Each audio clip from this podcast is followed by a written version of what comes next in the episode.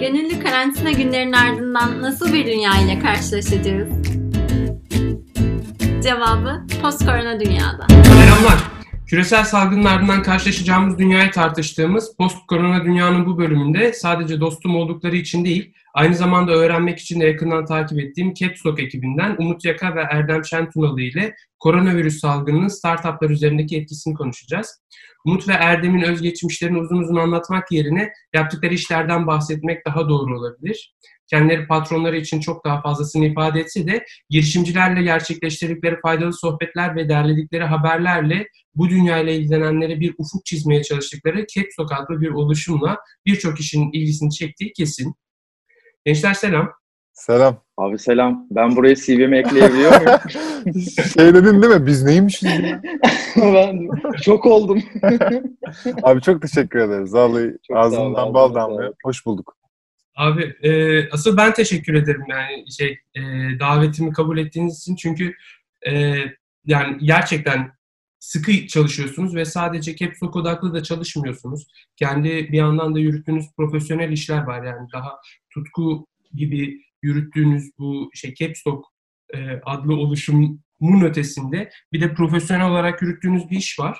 E, o sebeple yani sizi yakalamak da aslında bir noktada benim açımdan zorlaşabiliyordu. Ama ben teşekkür ederim bana vakit ayırdığınız için. Hiç Evet, lafı abi. olmaz bunun. Estağfurullah. Ee, Onur duyuyoruz. Bizim ilk, İlk, bu, bu program, evet ilk konukluğumuz ve sen bu programı ilk başlattığında Umut bana attı. Dedi ki abi hani şöyle bir program var. Benim beynim yandı. Dedim ki muhteşem. Ve hiç buna konuk olacağımı düşünmemiştim. Abi harika. harika. Güzel oldu. Ben, ben de mutlu oldum. Çok teşekkür ederim. Çok sağ ol gerçekten. Abi çok geç kalmayalım. Çok fazla vakit kaybetmeyelim. E, bundan önceki konuklara şeyi falan soruyordum. E, işte karantinaya alıştınız mı falan filan. Artık karantina marantina da kalmadı. Ha, ben karantinadan çıkmak istemiyorum. O kadar alıştım. Kesinlikle. Ya ben de ben benim için de çok verimli geçmişti ama artık Hı hı. böyle mental sorunlar başlamaya başladı. E, onun için böyle hafiften oksijen almak da güzel oluyor. Ben O arada onu alıyorum sadece. Yetiyor ama geri kalan da. Ben aslında direkt şeye gelmek istiyorum. Ee, bu e, sizinle konuşacağımız mevzuya yani startuplar, bu girişimcilik dünyasının e, bu salgınla alakalı nasıl e, etkilendiği mevzuna geleceğim. Fakat işte girişimcilik diyorum ama bir yandan mesela e, aynı şekilde startup da dedim. Bu startup nedir? E, işte bir ekosistemden bahsediliyor. Bu ekosistem nedir? Nasıl tanımlanabilir? Bize böyle bundan biraz bahsetsenize. Tabii ki. Ya aslında e, startup veya girişim hiç fark etmiyor abi. İkisi de aynı şey. Bunlar e, bir yeni veya eksik gördükleri alanları tamamlamak için ürün olabilir, hizmet olabilir. Bunları tamamlayan e, minik şirketler aslında yeni kurulmuş ve büyüme odaklı, çok kısa zamanda ölçeklenebilme hedefli minik şirketler diyebiliriz. Yani eğer yanlışım varsa kusura bakmasınlar ama genel özetle halk dilinde böyle diyeyim en azından. Aynen öyle. girişim ekosistemi de bu kurulan startupların e, sürdürülebilirliğini sağlamak için birbirleriyle olan e, aslında görünmeyen bir e, bağ. Bu ekosistemi destekleyen birçok farklı oluşum var ama onlar bunu aslında biraz fiziksel hale getiriyor. Normalde ekosistem deyince herkesin birbirine bağlı olduğu bir yapı yok. Ama işte hızlandırma programları var. Hani bizim çok sevdiğimiz isim verebilirim. Work Up, İTÜ Tekno Arikent, ondan sonra e, QM Beyond'un e, adını unuttum ama çok ayıp olur mu acaba? QM Beyond. QM Beyond. QM. Finans Bank'ın. O kadar da unutmamışım. Aynen. Finans Bank, QM Finans Bank'ın QM Beyond'u gibi. Bu tarz yapılarla bu ekosistem artık e, tamamen ulaşılabilir, erişilebilir ve somut e, desteklerle karşılık alabilinen bir e, şey haline geldi. Bağ haline Evet. geldi. Ama bu Böyle destekler her zaman maddi olmuyor. Hı. tabii ki de bence hatta maddiyattan çok daha önemli bir şey var bu markaların ya da bu okulların sunduğu bu ekosisteme yarar için. O da e, şimdi startup dediğimiz şey bir fikir. Burada bir boşluk görüyor ve diyor ki ben burayı doldurabilirim. Yenilikçi bir fikirle. İlla ki bir teknoloji şirketi olması gerek değil ama genellikle startupların birçoğu teknoloji şirketi, teknolojik ürünler e, üreten, yazılım dahil olmak üzere şirketler. Ve diyor ki ben burada bence söz sahibi olabilirim bu boşlukta ve ben bunu deneyeceğim. Ama bu deneme tarafı e, hakikaten çok büyük bir e, kaynakla oluşmuyor. Daha kendi çevresiyle, kendi arkadaş grubu, kendi iş gücü, kendi zamanı tamamen kendinden verdiği yatırımla bunu yapıyor. Ve eğer küçük de bir başarı yakalarsa o tarafta diyor ki tamam ben doğru düşünmüşüm, pazarın uyumunu da doğru düşünmüşüm.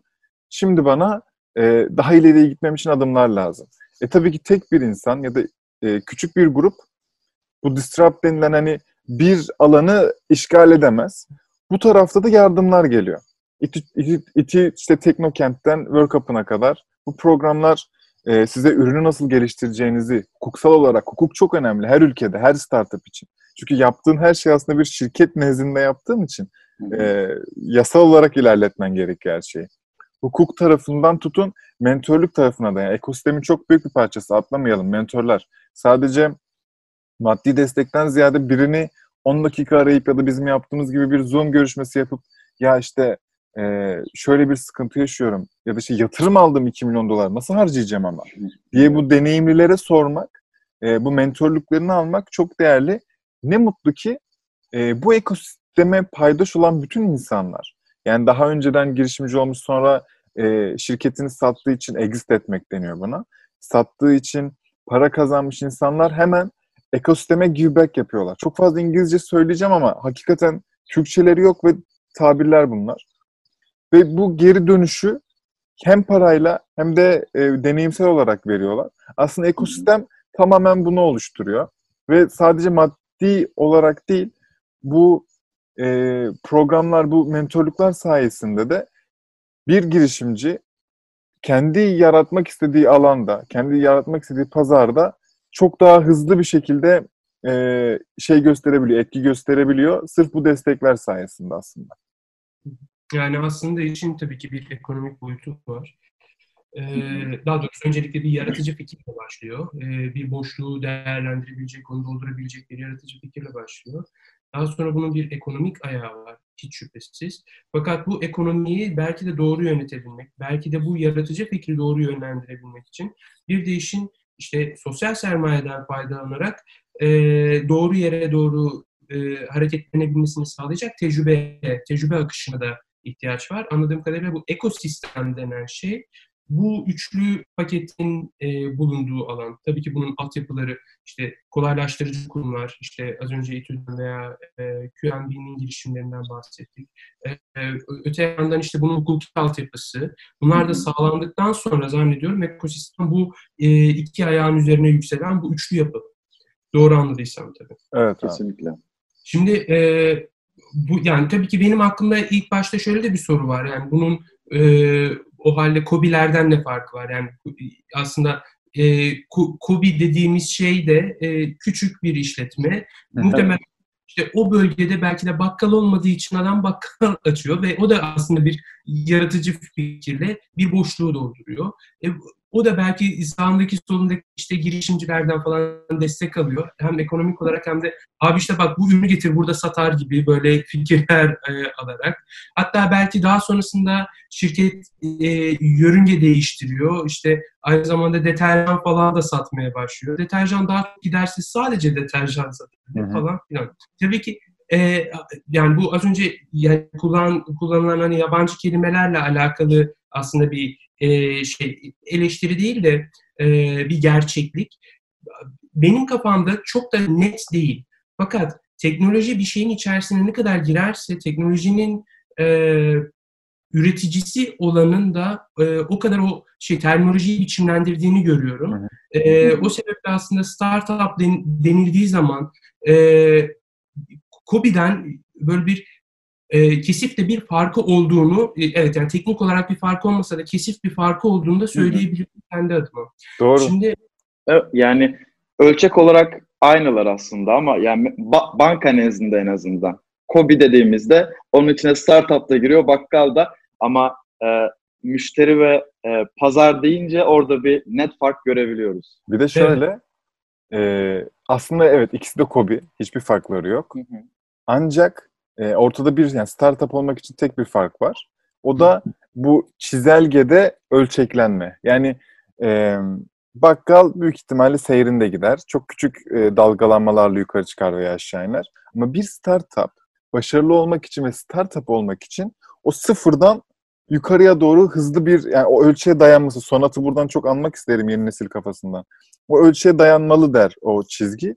E, o zaman startup oluyor. O zaman gerçekten e, o değiştirmek istediği e, yöntemi gerçekten değiştirebilir oluyor. Yani aslında her startup bir kobi ama her kobi bir startup değil. Doğru. Ee, şimdi o zaman e, bir de işin birazcık da bu mecranın konuştuğu konular bağlamına çekmek gerekir belki de. E, bir de bir salgından bahsediyoruz. Ciddi anlamda birçok alana sirayet etmiş, birçok alanı biçimlendirmiş, şekillendirmiş ve şekillendirmeye de devam eden e, bir salgından bahsediyoruz. Hiç şüphesiz e, bu startup ekosistemi de etkilenmiştir.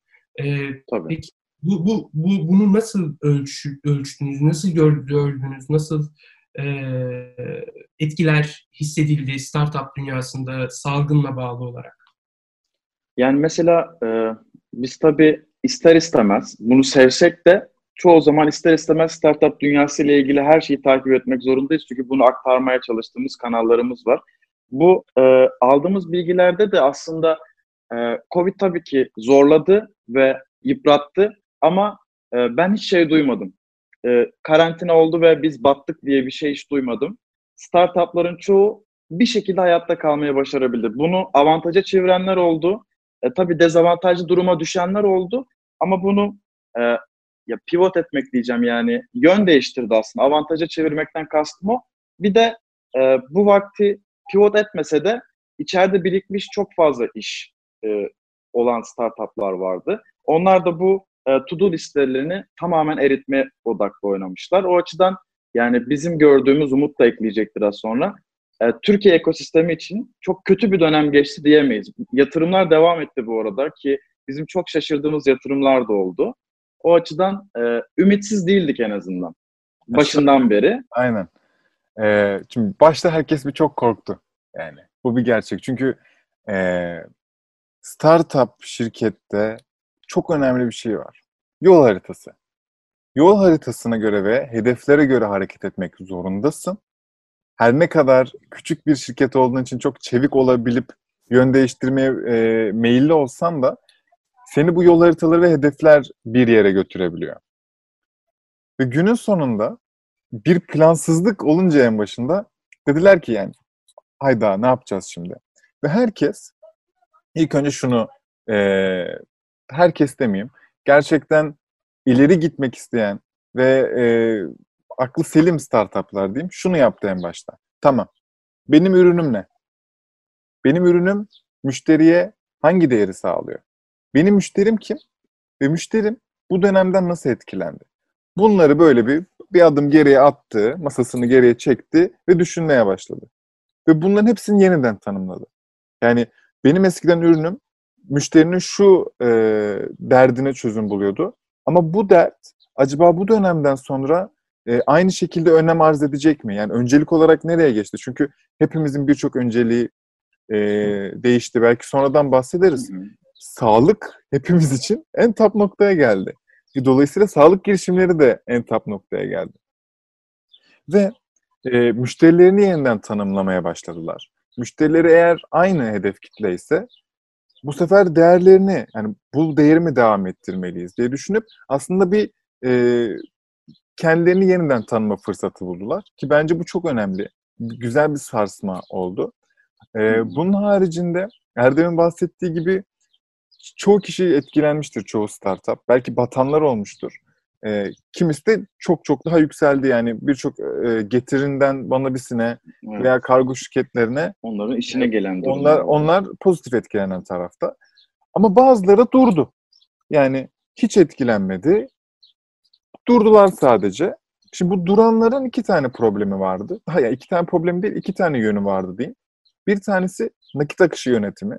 Yani bu insanların para o, o durağan anlarda para harcamaya ihtiyaçları var mı? Bunu nasıl yönettiler? Ve bu yönetim süreci onları acaba batmaya mı götürecek? Bu onların düşündüğü bir şey oldu. İkincisi ise para harcamayan, gerçekten böyle balık gibi suyun içinde durabilen startuplar, yani biraz kendi park etmeye almış startuplar ise şöyle yine bir durdular ve dediler ki açıklarımız neler? Bu süreci biz kendimizi geliştirmeye adayabiliriz. Ve şunu yaptılar. Aynı Erdem'in bahsettiği gibi. işte teknolojik altyapılarında sorunlar mı var? Yeni bir ürün, yeni bir model mi geliştirmek istiyorlar? Bunu bu süreçte geliştirdiler. Ve herkes evde olduğu için, herkes boş olduğu için, herkes tek bir şekilde dijitalin içinde olduğu için denettiler. Yani denemek istediği ürünleri, modelleri, hizmetleri çok daha az denetebildiler. Böyle gerçekten çok örnek var. Ee, ve acaba bu iş olur mu, bu hizmet tutar mı, gerçekten değer sağlayabilir mi diye düşündükleri şeyleri hızlıca e, geri şeyler hakkında hızlıca geri bildirim aldılar. E, dolayısıyla başlarda evet bu şekilde e, startupları etkiledi pandemi. E, bir düşüneyim. Bir de herkesin, bütün markaların yani sadece startup değil, bütün dünyadaki markaların, şirketlerin, startupların e, düşündüğü ve uyguladığı tek bir şey olmaya başladı. İnsan odaklı olmak. Herkes iletişimini, ürününü, e, iş yapış şeklini insan odaklı olarak, bir insanı merkeze alarak yapmaya başladı. Yani artık sadece al bunu, satın al, ben de para kazanayım, sen de işini gör değil. Artık daha büyük offer, daha büyük e, şeyler vermek zorundasınız insanlara, değerler ve e, hizmetler. Yani ne gibi? Şimdi Pegasus hep şey derler ya, demokratize eder. Onun iletişimi demokratize etmek. Neden? Çünkü söylemi şu, ha, uçmak herkesin hakkı. Şimdi insanlar, şey, şirketler de bu insanlar için her şeyi değerli kılmak zorunda. Yani ben seni düşünüyorum, sen önemlisin. O yüzden ben sana bu yardımda bulunuyorum, bu hizmeti sunuyorum gibi yapmaya başladılar. Bence en başından beri böyle yapılmalıydı. Eğer bir insana hizmet veriyorsan, eğer bir şirketin e, nakliye sürecinde otomasyon bir şey yaratmıyorsan e, insan odaklı konuşmalısın. Bunu bir fark ettiler.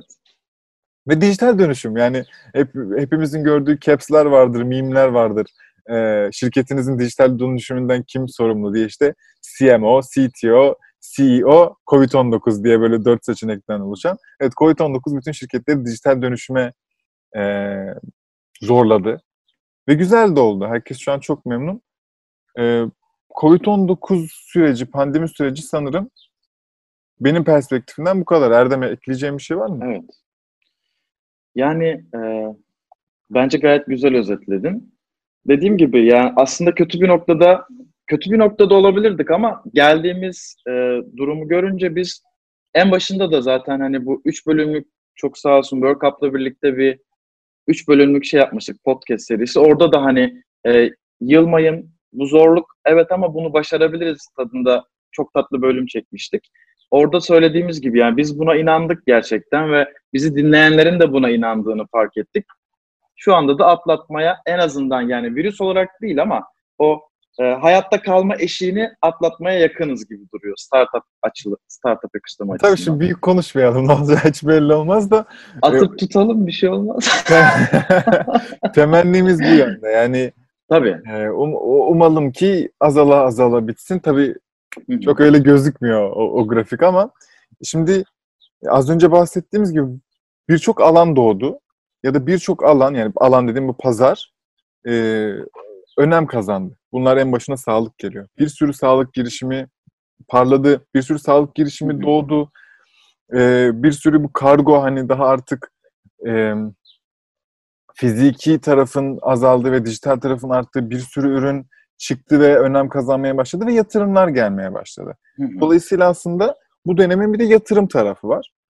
Ee, Erdem yatırımlarda bir değişiklik olmadı desem bence yeridir. Ya yatırımlarda şöyle değişiklik olmadı. Seninle de konuşmuştuk ya bunu. Melek yatırım e, bizce olmadı bu dönemde. Biz fark Evet. edemedik olduysa da. Melek yatırım da hani onu da açıklayalım. E, henüz ortada bir ürün yok. Sadece fikir ve şanslılarsa bir ekip var. Ve e, melek yatırımcı bu insanlar bu işi gerçekten yapabilir deyip henüz bir şey görmeden fikre yatırım yapıyorlar. Ya da Bu belki MVP var. alınan Ürünün Aynen, en veya. MVP. Evet. Öyle diyelim. E, bu alınan yatırımla da ürünü çıkartıyorsunuz, pazara giriyorsunuz ve e, ya devam ya tamam oluyor. Yani gerçekten aslında e, bir şans verilerek yatırılmış bir para ki bunun da zannedersem melek yatırım yapılan şeylerin, startup'ın devam etme oranı %10. Böyle bir veri var benim aklımda.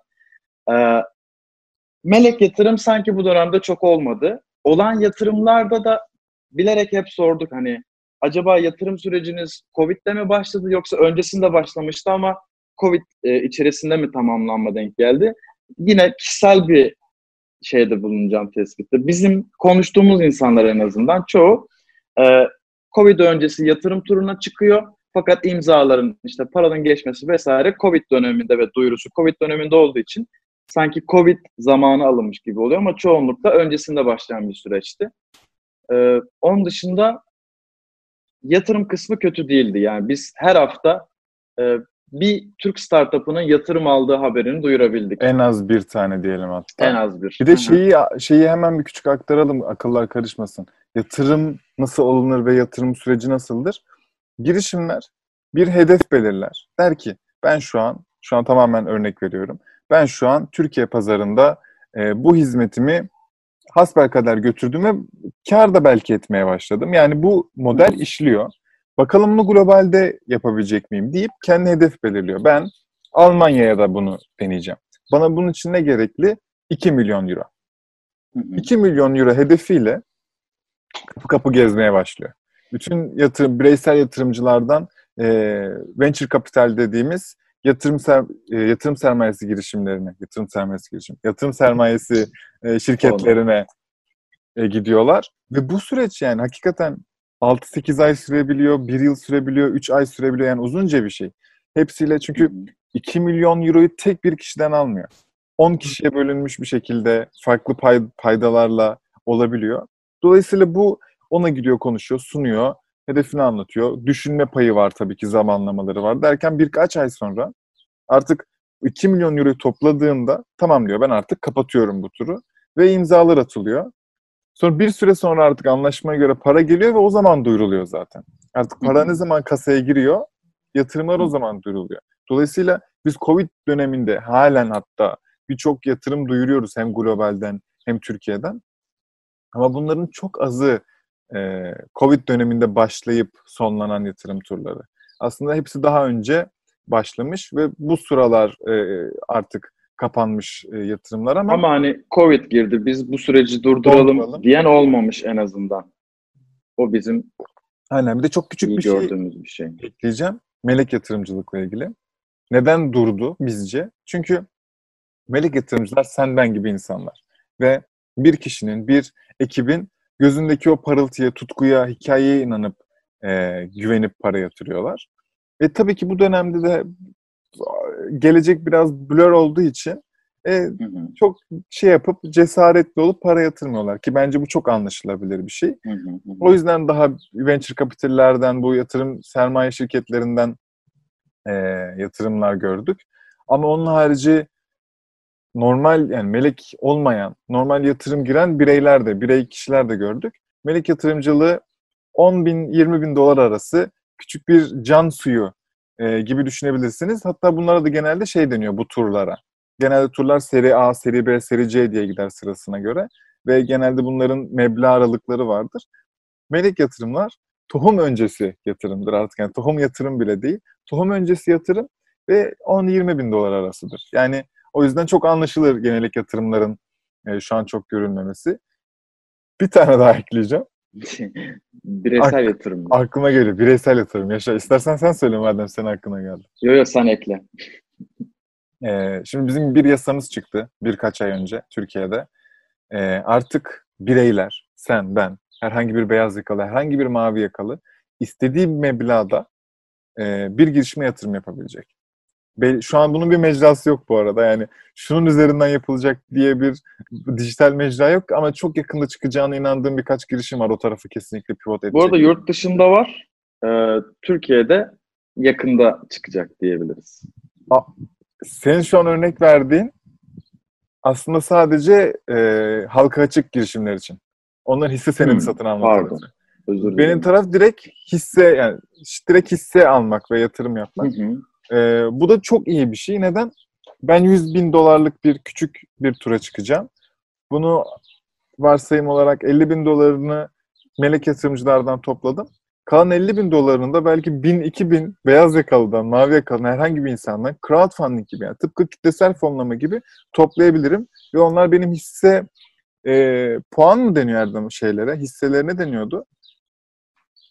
O ben de Hisse çok diyebilirsin Hisse yine ya. Hisse, Ha, o- yüzdelik dilim bak. üzerinden hisselerin ufak rakamlar alıyoruz. e, sahibi oluyorlar. Bu çok önemli bir şey bu arada. Yani e, şu an aktif olarak kullanılmaya başladığı anda bence Türkiye'deki ekosistemi bir adım daha yukarı e, çıkartacaktır. Bu arada bu yani bireysel yatırımlarda gerçekten yatırım yapmak isteyen insan var.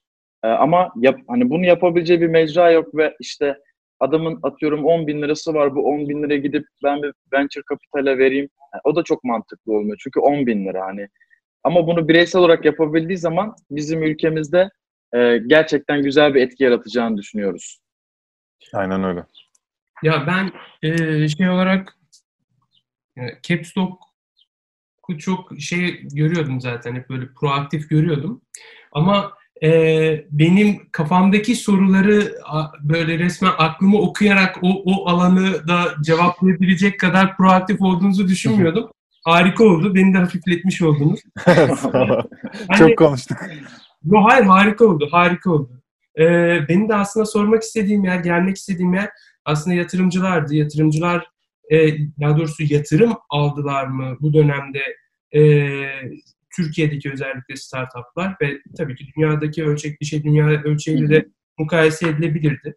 E, ondan öte e, aslında merak ettiğim şey yatırımcının refleksi ne oldu? Yani paraya sahip olan insanın bununla ilgili bir şey bir, e, bilmiyorum. Bu, bunlar çok e, böyle gün yüzünde bilgiler olmadığı için hani bir, bir şeyiniz varsa, e, fikriniz varsa soracaktım zaten. Hı. E, çünkü paraya sahip olan insanlar bu dönemde genellikle parayı ellerinde tutmayı, kendilerini e, böyle ya maazallah bir şey olur o zaman harcarım gibi böyle daha ihtiyat akçesi olarak o parayı tutmayı tercih eden insanlar oluyor. Fakat bir de işin e, yani bu, bunu resmen böyle tutkuya çevirmiş, e, birilerini e, desteklemenin hem mutluluğunu hem de onun tabii ki e, geleceğe yönelik karını görebilen insanlar da var.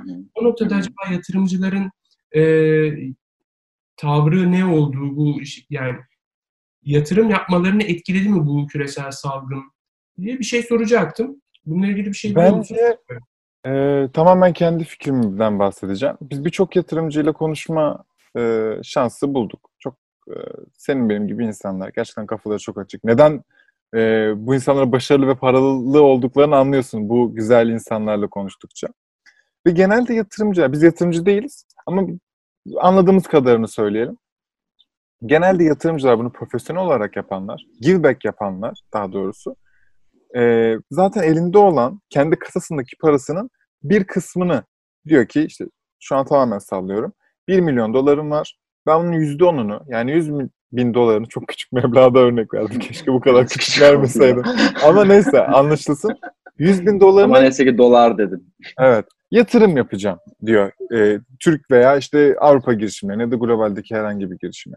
Zaten böyle bir plan olduğu için ben bu dönemde herhangi bir şekilde ha yok ben bu yüzde yüzde beş yapayım gibi bir şey dediklerini düşünmüyorum. Evet. Bunun yerine tamam ben e, şu an yüzde onluk e, şeyimin, bütçemin şu kadarını harcadım.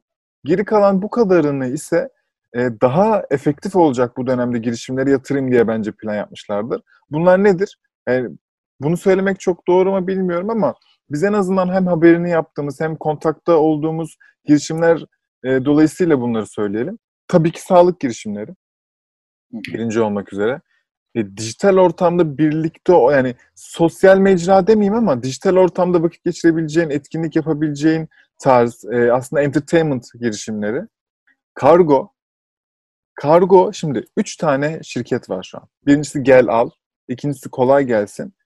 E, üçüncüsünü kusura bakmasınlar hatırlayamadım. Şimdi bu insanlar bu dönemdeki yaptıkları bu iletişim ve bu e, güzel hizmetle o kadar öne çıktılar ki ve tabii ki de e, birçok kişi tarafından e, yakın merceğe alındılar. Dikkat çekti ve Aynen aynen. öyle.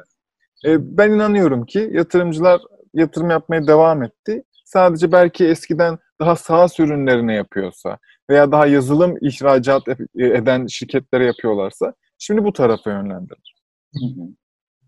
Bence de ya Umut hani şöyle bir şey dedi o gerçekten çok doğru bence. Bu yatırımcılığı profesyonel olarak görüp hani bunu mesleklemeyeyim ama bu benim hani hayatımın bir parçası olarak gören insanlar yatırımda herhangi bir kısmı işte bu para benim yarınımın parası olsun gibi bir düşünceye kapılmamıştır. Çünkü gerçekten o para onların bütçesinde bir işe ayrılan para. Onlar için bu bir iş. Hani duygusal o seviyedeki insanlar çok duygusal bakmıyordur artık. Tamamen hani metriklerle hareket ettikleri için o işinin devamı olduğu için e, yatırmaya devam etmiştir ama daha küçük ölçekli insanlar biraz daha paramı tutayım hani ne olacağı belli olmasa. Bu melek yatırımcı dedik ki onlar mesela mutlaka tutmuştur parasını kenarda.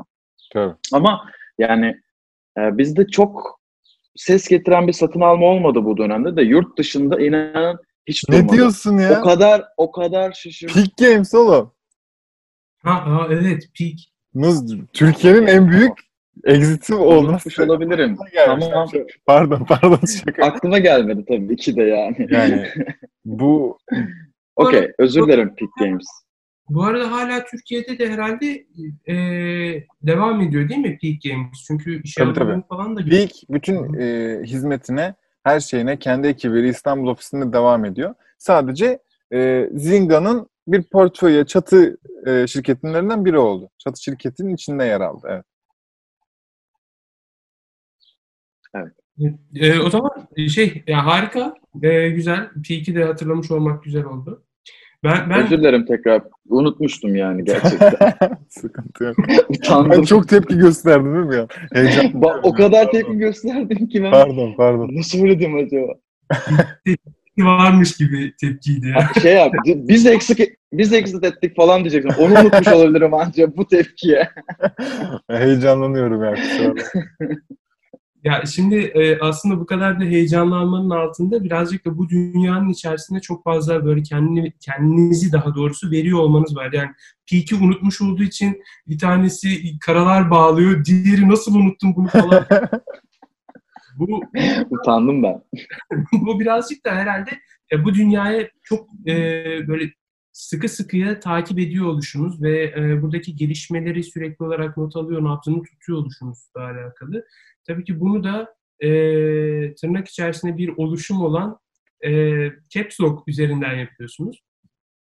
Ve ben Evet. Caps e, yani podcast olarak dinliyorum. E, YouTube'dan e, ara ara açıyorum. YouTube'dan dinliyorum. Ama farklı şeyler de yapıyorsunuz siz. Aslında bir internet sitesi var bir yandan, bir yandan ana mecra olarak e, farklılaşmaya gittiniz. Yani önce şeyden başlayalım. Caps Lock ne?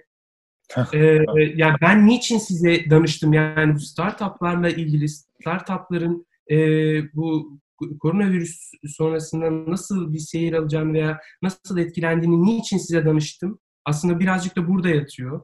Capstock ne? E, Capstock neye dönüştü? Capstock neler yaptı bu dönemde? Birazcık bundan bahsetsenize. Abi Caps Lock e, şu an bir e, girişimcilik odaklı içerikler üreten ve bunu e, özellikle Instagram ve podcast tarafında yayınlamak isteyen ve yayınlayan, neden isteyene kattıysam bir medya kuruluşu. E, Caps Lock 2019'un Mart'ında doğdu değil mi? Nisan mı? Evet. Mart ya da Nisan'da doğdu. Mart. Bir podcast olarak doğdu. Yani senin şu an yaptığından hiçbir farklı bir şey yapmıyorduk. Tek amacımız Türkiye'de çok güzel insanlar var. E, iş hayatında başarılı. Ve çok güzel girişimler var. Hadi gel bunlarla sohbet edelim diye başladık. Ve Collective House'un küçük e, telefon kulübelerinde. Collective House'la aramız iyiydi biraz. Giriyorduk araya bir iki saaten abi bir gidip gelelim mi falan diye. Girebiliyorduk içeriye. E, bir saat hemen böyle çekim yapıp toparlanıp kaçıyorduk gibi. Üç ay boyunca böyle devam etti ve biz bir üç, üç ayda e, tamam dedik ya bu çok zevkli bir şey. Çok güzel insanlar tanıyoruz. E, e, dinlenmemiz var yani yavaş yavaş dinlenmeye de başlıyoruz. Rakamlar artıyor. E, biz çok keyif alıyoruz. E tamam bu devam edecek o zaman dedik. Ve böyle e, küçük sponsor arayışlarında bulunduk. Hani e, daha kendimizi geliştirmek ve Capsok'u geliştirmek adına bir mekan sponsoru edindik. Ardından İziko'ya çok selamlarımızı gönderelim. E, İziko bizim ekipman sponsorumuz oldu ve bizim profesyonel ekipmanlar almamızı sağladı derken e, birkaç ay geçti böyle ve biz şeyi fark ettik. Ya, konuklarımız ve dinleyicilerimiz sayesinde de girişimcilik ekosisteminde çok az içerik üreticisi var. Ve kaliteli içerik de keza aynı şekilde az. Biz de o zaman e tamam e, editörel içeriğe de başlayalım. Aynı zamanda YouTube tarafı hani görsel tarafa da hitap edelim diye Caps Lock'u 2019'un Kasım ayında e, bir iki adım ileriye taşımak istedik ve hı hı. mükemmel domainimiz olan capslocknext.com'u kurduk. E, sosyal medya hesapları o zamana kadar yoktu. Sosyal medya hesaplarımızı açtık ve e, tamam dedik bir misyonumuz olsun. Misyonumuz da zaten kaliteli içeriği, girişimcilik odaklı e, kaliteli içeriği sunmak olacaktı buradaki e, tüm arkadaşlarımıza. Objektif bir şekilde. Tabii tabii. Zaten bence o, o konu bahsi bile geçilmeli. Aslında bir basın olduk bakınca. Hı-hı. Ama sadece basın demek ne kadar doğru bilmiyorum. Çünkü e, diğer bizim gibi içerik üretenlerin aksine, medyaların yani basının aksine biz podcast'i ve Instagram'a odak olarak alıyoruz. Yani biz ürettiğimiz tüm haberleri, ürettiğimiz tüm içerikleri, bilgilendirici e, içerikleri Instagram özelinde paylaşıyoruz ve podcast olarak paylaşıyoruz. Yani ses içeriğine çok önem veriyoruz ve bu böyle devam edecek. E, biz hı hı. Şimdi çok büyük konuşmayı biz sevmiyoruz artistik yapmayı ama hadi senin sana özel yapalım abi. Türkiye'deki ilk e, muhabirlik mantığını Instagram'a getiren kuruluşuz. Bizim editörlerimiz, bu arada yani Caps Lock biz iki kişi değiliz. 10 kişilik evet. muazzam. Hepsi gönüllü olmak üzere. Yani hakikaten hem ekosisteme hem Caps Lock'a tutkuyla ve gönüllü iş yapan 10 adet arkadaşız. Ve bu bizi inanılmaz onurlandırıyor. Yani iki kişinin, iki e, sohbet seven insanın e, dan başlayan ve bu tarafa bir ekibe yönlenen bir oluşum kendi şeyimiz diye değil yani kendi işimiz diye değil hakikaten çok değerli buluyorum ben bunu. O yüzden bütün oradaki arkadaşlarımıza da selamlarımızı, sevgilerimizi yollayalım. Hepsine selam olsun aynen. Buradaki editör arkadaşlarımız haberleri yazıyor. Tamam. İşte Scatium 2 milyon dolar yatırım aldı. Ama duramıyor yani. Bu artık sadece yazılı basın olay değil. Sadece biz bunu istemiyoruz. Ve o heyecanını şu telefon alıyor. Ön kamerasını açıyor. Ve bir dakikada, bir buçuk dakikada aktarıyor kanlı canlı heyecanıyla. Diyor ki işte 2 milyon dolar yatırım aldı. Zaten bu modeli Türkiye'de ilk uygulayan oydu artık. Yani kendi nasıl yorumlamak istiyorsa. Ve biz bunu IGTV'ye yüklüyoruz. Yani aslında bildiğimiz o ana haberlerde muhabirler kameramanlığıyla koşar, olay yerinin arkasını alır ve anlatır. Ee, biz bunu IGTV'de yapıyoruz. Ee, aynı şekilde podcast'te aktarmaya çalışıyoruz bu tür şeyleri. Ee, içerikler büyüyecek, podcast'ler gelişecek. Amacımız bu yönde. Ekibi büyütüp e, daha dedike olduğumuz bir dünyada olmak istiyoruz.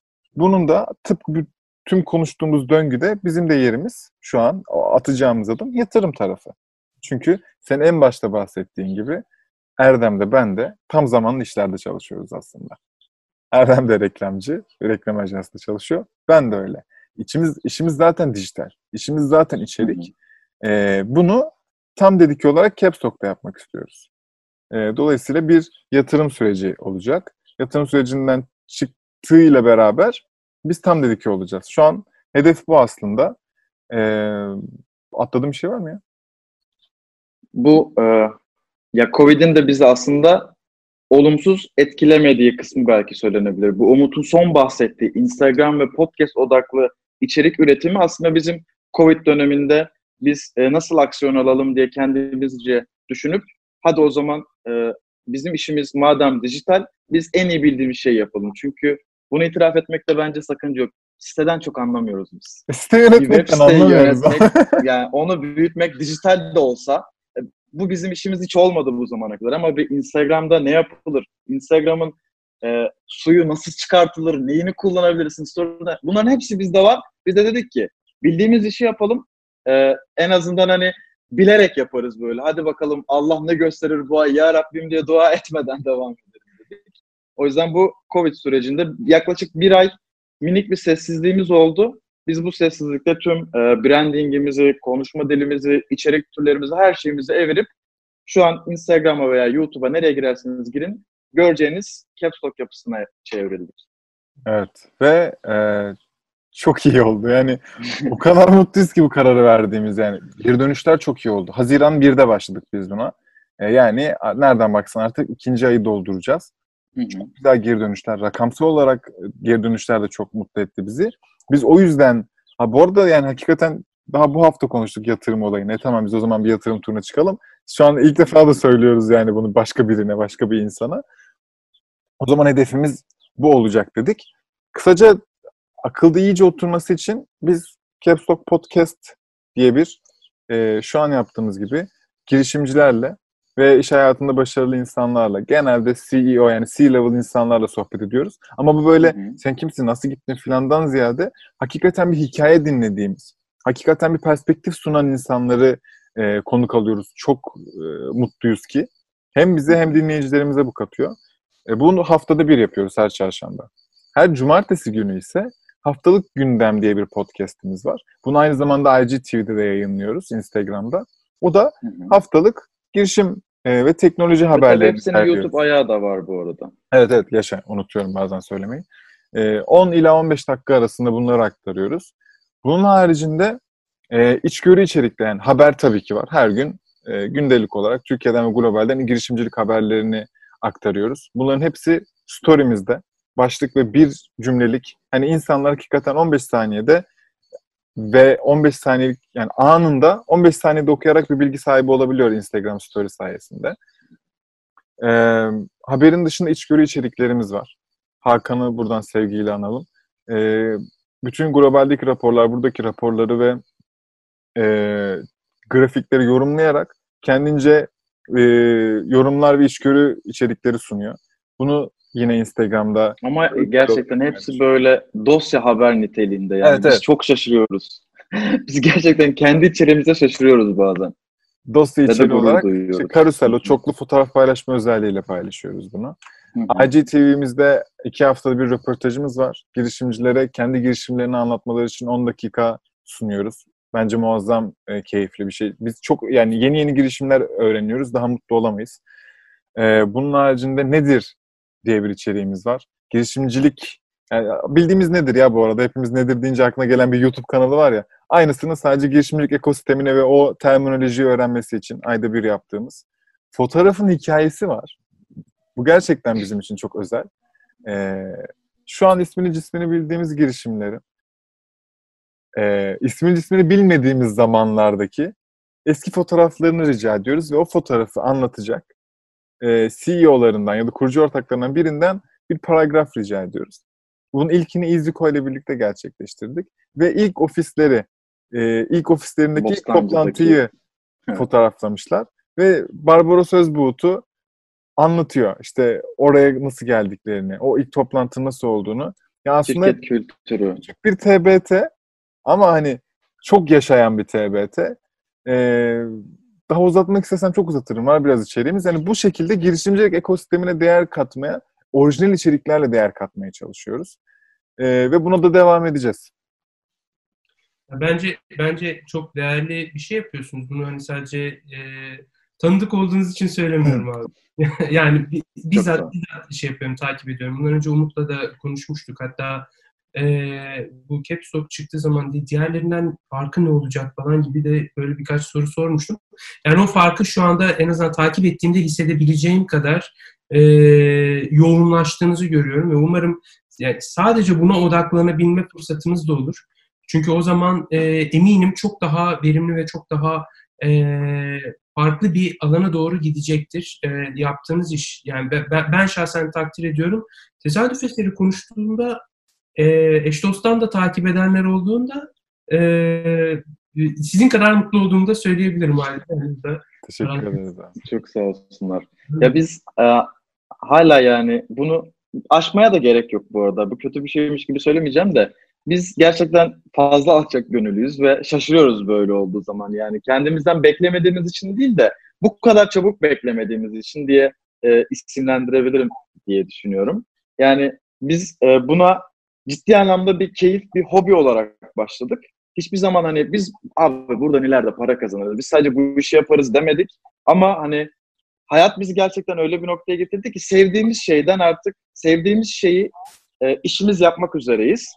Bakalım ya nasıl ki herkesin haberini verdik. Kendimizin içinde böyle güzel haberler olduğu zaman duyururuz yani Aynen çekinmeden. Yani heyecanla heyecanla bekleyen bir kitle olduğundan eminim ben en azından. Zaten siz onu daha yakından biliyorsunuzdur. Sağ olsunlar. Evet. Evet.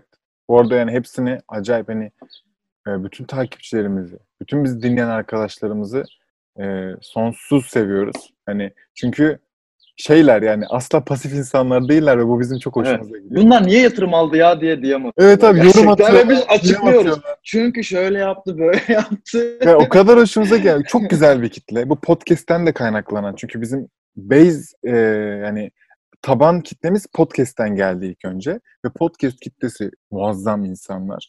E, hele hele bir de yani girişimcilik ve iş hayatı konuşunca böyle çok güzel bir kitle oluyor. E, bunlara da bir şey anlatmak, bir şey aktarmak boş olmuyor. İlla ki sen o etki verdiğinde tepki de görüyorsun. Ve bu Evet. içerik üreten, değer sağlayan bir oluşum için e, paha biçilemez bir şey. Hakikaten herkese de çok teşekkür ediyoruz. Nice nice e, katlanmalara diyeyim. Şimdi takipçi sayısı da vermek istemedim bir anda. Çok teşekkürler tekrar. Eklemek istediğiniz bir husus var mı? Biz teşekkür ederiz. Konuşmadığımız. Ben çok eğlendim. Şey, yani, ben Yani- post korona dünyayı teşekkür etmek istiyorum. Bu bu göz Evet. açıcı güzel program en başından beri zaten evet tanıdık kız. Yani tanıdığız.